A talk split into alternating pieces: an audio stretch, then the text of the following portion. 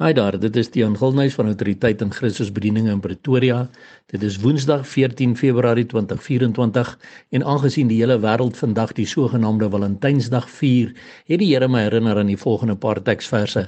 In die eerste plek Amos 5 vers 21 waar die Here sê: Ek haat, ek versmaat julle feeste en het geen welgevalle aan julle feestydde nie. Dit is die Here se siening rondom enige afgodsfeeste.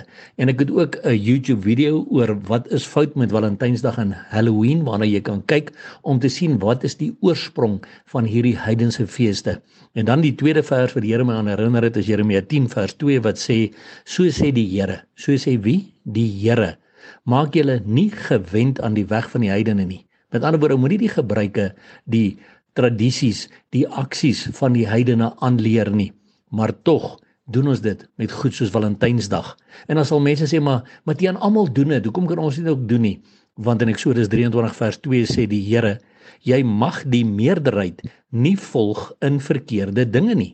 So as dit verkeerd is, maak nie saak of die meerderheid dit doen nie, my broer en suster. Ek en jy moet juis opstaan vir die waarheid van die woord. En dan natuurlik die laaste vers wat die Here my aan herinner het, is Eksodus 34 vers 14 wat sê want jy mag jou nie neerbuig voor 'n ander god nie want die Here se naam is jaloers 'n jaloerse god is hy My broer en suster, die God van hemel en aarde, die God van Abraham, Isak en Jakob, hy wat die skepper is van alles wat bestaan, wat my en jou God is vandag toe nog, is 'n jaloerse God. Hy deel my en jou wat sy kinders is, nie met die koninkryk van duisternis nie. En jy moet 'n besluit maak.